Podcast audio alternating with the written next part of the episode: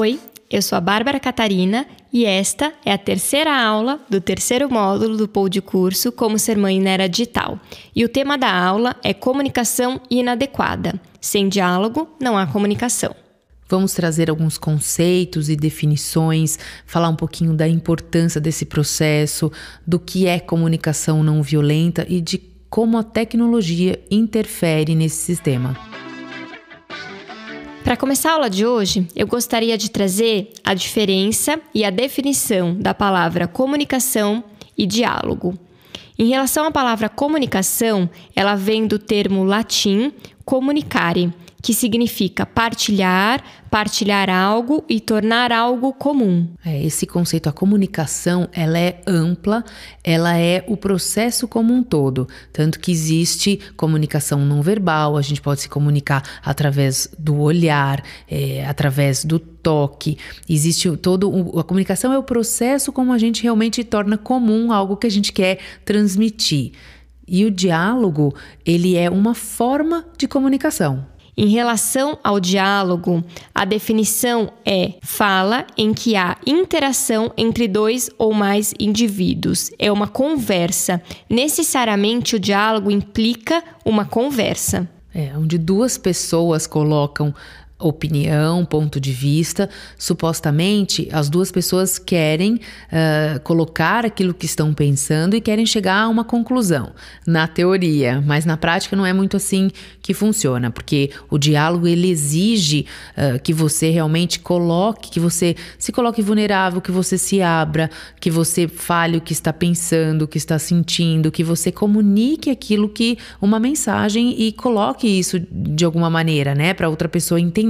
Mas existe uma questão, para quem estuda comunicação, eu sou formada, sou comunicóloga, né? Sou formada em relações públicas, existe uma questão que chama-se ruído entre comunicação, que é justamente essas interferências entre um diálogo, onde duas pessoas querem, às vezes, dizer a mesma coisa, elas têm a intenção de realmente fazer essa troca de informação, mas os receptores, eles estão em canais, modulados em canais diferentes, por uma série de coisas que, nesse caso a gente não vai entrar no detalhe, mas cada um tem ali o porquê não está recebendo essa informação, tem uma questão de repertório, de entendimento, uma questão de bloqueio, tem várias questões ligadas à comunicação e ao diálogo, mas em geral, em tese, é isso, são duas pessoas que querem compartilhar algo, uma informação e querem chegar a um consenso juntas.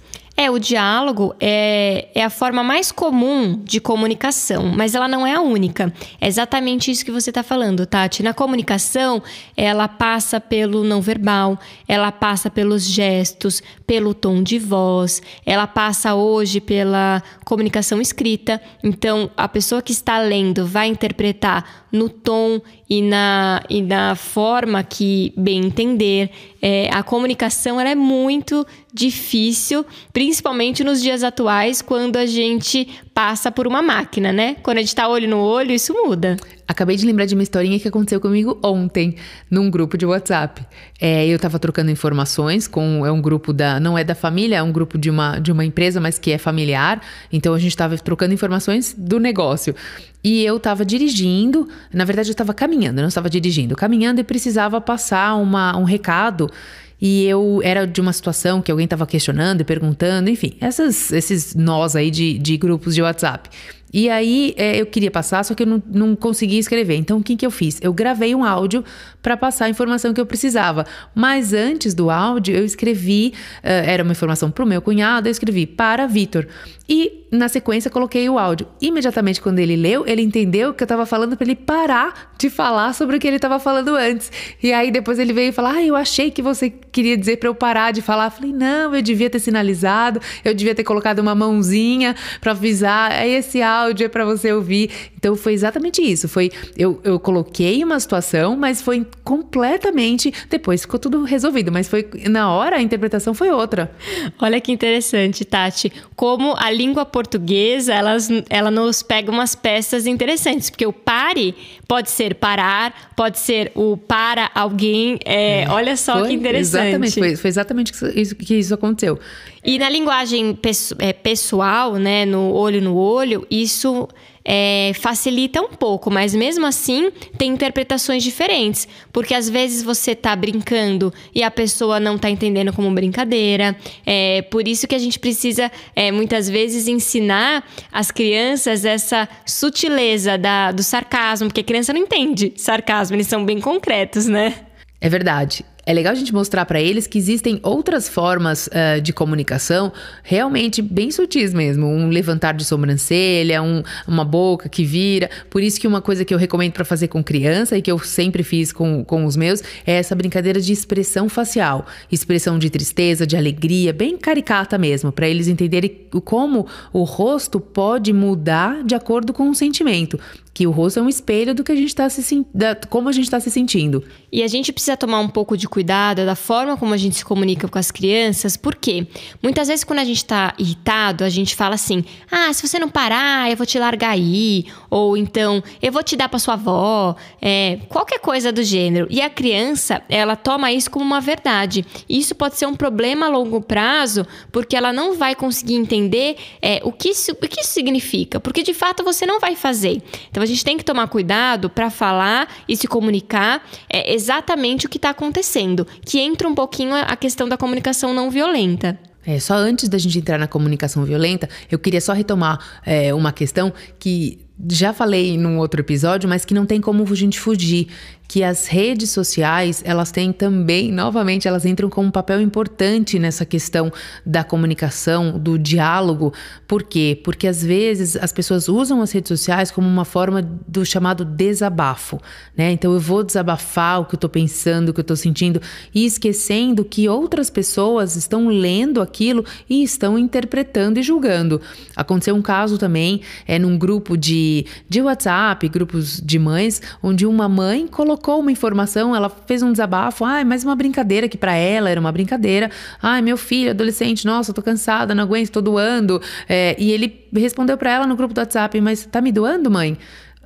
Com uma forma assim, chateado, triste, porque claro, pra ele aquilo foi uma exposição, uma ofensa mesmo, mas pra ela não, era simplesmente uma brincadeira. Então as redes sociais hoje elas têm esse papel de mediadora, mas as pessoas que estão colocando as informações não tem esse filtro. Para evitar esse tipo de problema, uma palavrinha muito pequenininha, mas que tem cheia de significados, é empatia. Então, antes da gente colocar alguma informação, seja verbal, seja num diálogo, seja numa rede social, a gente pensar como o outro vai se sentir com aquela informação, com aquele meu chamado desabafo. Porque é fácil eu desabafar e falar o que eu tô pensando, o que eu tô sentindo, sem levar em consideração o que o outro pode pensar e sentir. O termo comunicação não violenta é um termo desenvolvido por um pesquisador chamado Marshall Rosenberg. Não sei se é assim que se fala, mas é o nome desse pesquisador. E essa teoria, ela se apoia no estabelecimento de relações de parceria e cooperação, em que predomina uma comunicação eficaz e com empatia. Exatamente isso que a Tati falou. Ele enfatiza essa importância de determinar ações com bases de valores comuns, onde cada parte deve ser ouvida e respeitada.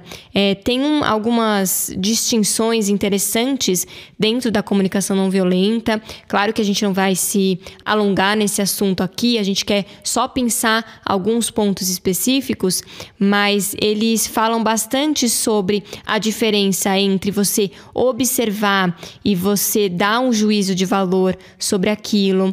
Ele fala sobre a diferença entre sentimentos e opiniões, a diferença entre necessidade e estratégia e diferença entre pedido e exigência. Parece que, falando assim, que não tem nada a ver, mas a gente vai trazer alguns exemplos para refletirmos e tentarmos aplicar no dia a dia. Eu ouvi uma frase que ficou muito marcada para mim, porque eu achei realmente que traduz bem o momento que a gente está vivendo, que a internet, ela aproxima os distantes e distancia os próximos. E isso é muito verdade, né? É o que realmente tem acontecido. A gente vai falar no próximo módulo sobre os nativos digitais e como eles se comportam e o impacto, mas a internet, ela realmente ela foi um marco na relação de comunicação entre as pessoas, na forma da gente se comunicar, não só comunicar, né, de fazer tudo, na verdade, mas como a gente está falando especificamente disso, foi um marco. E ela trouxe muitas mudanças comportamentais dentro do ambiente familiar. A tecnologia, ela pode, em determinados casos, ser considerada como um abismo na comunicação entre pais e filhos, porque uma vez que um dispositivo, primeiro que ele pode assumir, né, um papel de ensinar, seja lá que for, se é bom ou ruim, ele assume um tempo, ele rouba um tempo que poderia ser usado para conexão, para diálogo, para falar, para partilhar coisas, para vivenciar experiências juntos. Então a gente tem que tomar um pouco de cuidado nesse sentido, em como a tecnologia ela veio avançando e se embrenhando nas relações familiares e qual é o espaço que ela tomou, a dimensão que ela tomou hoje dentro desse contexto. E é interessante a gente pensar, Tati, que nasceu toda uma linguagem nova depois que a internet surgiu. O próprio português, ele é escrito de uma maneira diferente. A gente usa os emojis, tem todas as figurinhas, toda uma comunicação diferenciada que é totalmente nova. Quem não se adapta a isso acaba se sentindo muito esquisito. É até interessante ver quem escreve corretamente é visto como seco, como chato, ai, que pessoa que não sabe se comunicar na internet, e tá usando muitas vezes o português correto, com vírgulas e pontuações, mas se não colocou uma carinha feliz e um kkk no final, é julgado como seco e grosseiro. É muito louco pensar dessa maneira, né? Como a linguagem ela foi afetada por um canal de comunicação, porque a internet ela veio como um canal de comunicação e ela trouxe todo um dialeto junto, né?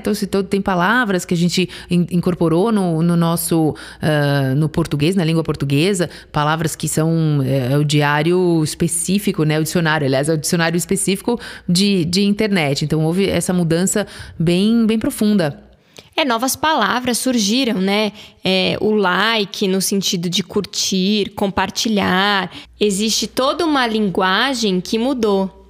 Stalkear, por exemplo, né? Então os jovens falam, você tá stalkeando, já foi stalkeada. Uma coisa bem maluca, assim. E nós adultos, a gente precisa sempre tentar se atualizar, porque às vezes a gente escuta dois adolescentes conversando e a gente não entende uma palavra do que eles estão falando, porque são tantas gírias, tantas novidades, não que toda geração não crie gírias, mas eu percebo que na era da internet isso se amplificou ainda mais. É difícil acompanhar, né? Pois é. Uma coisa que eu queria só destacar, voltando em relação à comunicação não violenta que a gente deixou em aberto, é que assim, o que mudou nessa nova geração é que a comunicação, onde era baseada na ameaça, no medo, na acusação, ela tem ficado cada vez menos efetiva. A comunicação onde o princípio é não julgar se é bom ou ruim, se está certo ou se está errado, e sim trazer como você está se sentindo em relação àquilo, tem funcionado muito mais nessa nova geração Z e alfa, porque é uma geração onde essa ameaça, ela não funciona mais. Muitas vezes, no primeiro momento, sim, mas depois eles acabam enfrentando e a gente fica num embate, numa força violenta que se questiona, puxa, mas por que que não está funcionando? Por que que essa criança não me respeita? O que que está acontecendo? E se a gente analisar, será mesmo que vai ter uma consequência ruim? Porque eu acho que o grande ponto dos pais, né, o medo de não é de não ser respeitado, é de não ter essa autoridade, né, dessa nova forma de se comunicar com as crianças e com os jovens. Mas será mesmo? Eu me pergunto se realmente a qualidade nas relações, para aqueles que conseguirem se conectar e se ajustar a esse perfil novo de comunicação, pode ser que isso tenha um ganho para a relação familiar, pode ser que de fato os pais e os filhos eles falem um pouco mais, compartilhem da mesma visão, compartilhem a mesma linguagem dentro de guardada a devida proporção, mas pode ser que não seja tão ruim essa nova maneira de agir com os filhos. Exatamente. Quando a gente coloca novamente se isso é certo ou errado, do bom ou ruim, a gente não para pensar um pouquinho que sim, tem um lado bom da comunicação mais amorosa. Na verdade, a gente pode sim ter um papel de autoridade, conseguir o respeito com uma comunicação mais afetuosa. E realmente é muito melhor, né? O afeto, acho que ele cabe mais dentro de uma relação, ele é muito mais bem-vindo, mesmo às vezes podendo ter uma consequência de algo ser mais fácil, mais, vamos dizer, mais permissivo, mas eu acho que acaba que é melhor uma relação afetuosa do que uma relação espinhosa. Para finalizar a aula de hoje, a gente quer deixar um exercício de empatia. Quando você vivenciar uma situação desagradável, onde o outro te magoou, disse coisas ou fez coisas que você não gostou, use essa frase mágica para introduzir o assunto de forma tranquila e iniciar um diálogo produtivo. Então, por exemplo, quando você fez isso ou falou aquilo, eu me senti. Quando a gente fala sobre os nossos sentimentos, não há argumentos. É uma frase interessante que a Tati fala, é assim: contra sentimentos, não há argumentos. Por quê? Ninguém vai te questionar o que você está sentindo, porque dessa forma você inicia uma conversa a partir da maneira como você se sentiu. A pessoa pode até não ter tido a intenção de te magoar, mas você se sentiu dessa forma. E quando você consegue expor, você inicia uma conversa de um outro lugar.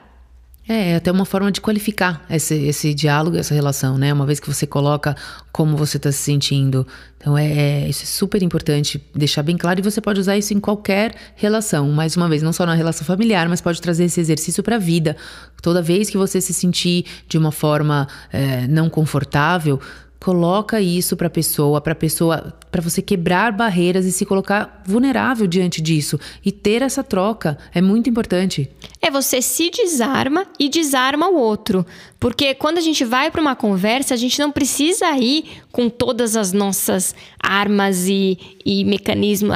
Eu vou falar isso, porque se ele falar aquilo, eu vou falar aquilo outro. Sabe aquela conversa que a gente fica tendo mentalmente em 1000 argumentos, aonde não leva a lugar nenhum e a gente vai armado? Quando a gente vai desarmado, o outro também se desarma e a gente consegue fluir. Porque o outro também pode te trazer uma perspectiva que você, com o seu sentimento de tristeza e chateação, você não conseguiu enxergar. Essa foi a aula de hoje. Espero que você tenha gostado. Conecte-se com a gente através das redes sociais, @Escola da Mãe Moderna. Entre no nosso grupo fechado do Facebook, acompanhe as discussões. A gente está lá interagindo com você. Esperamos você na próxima aula.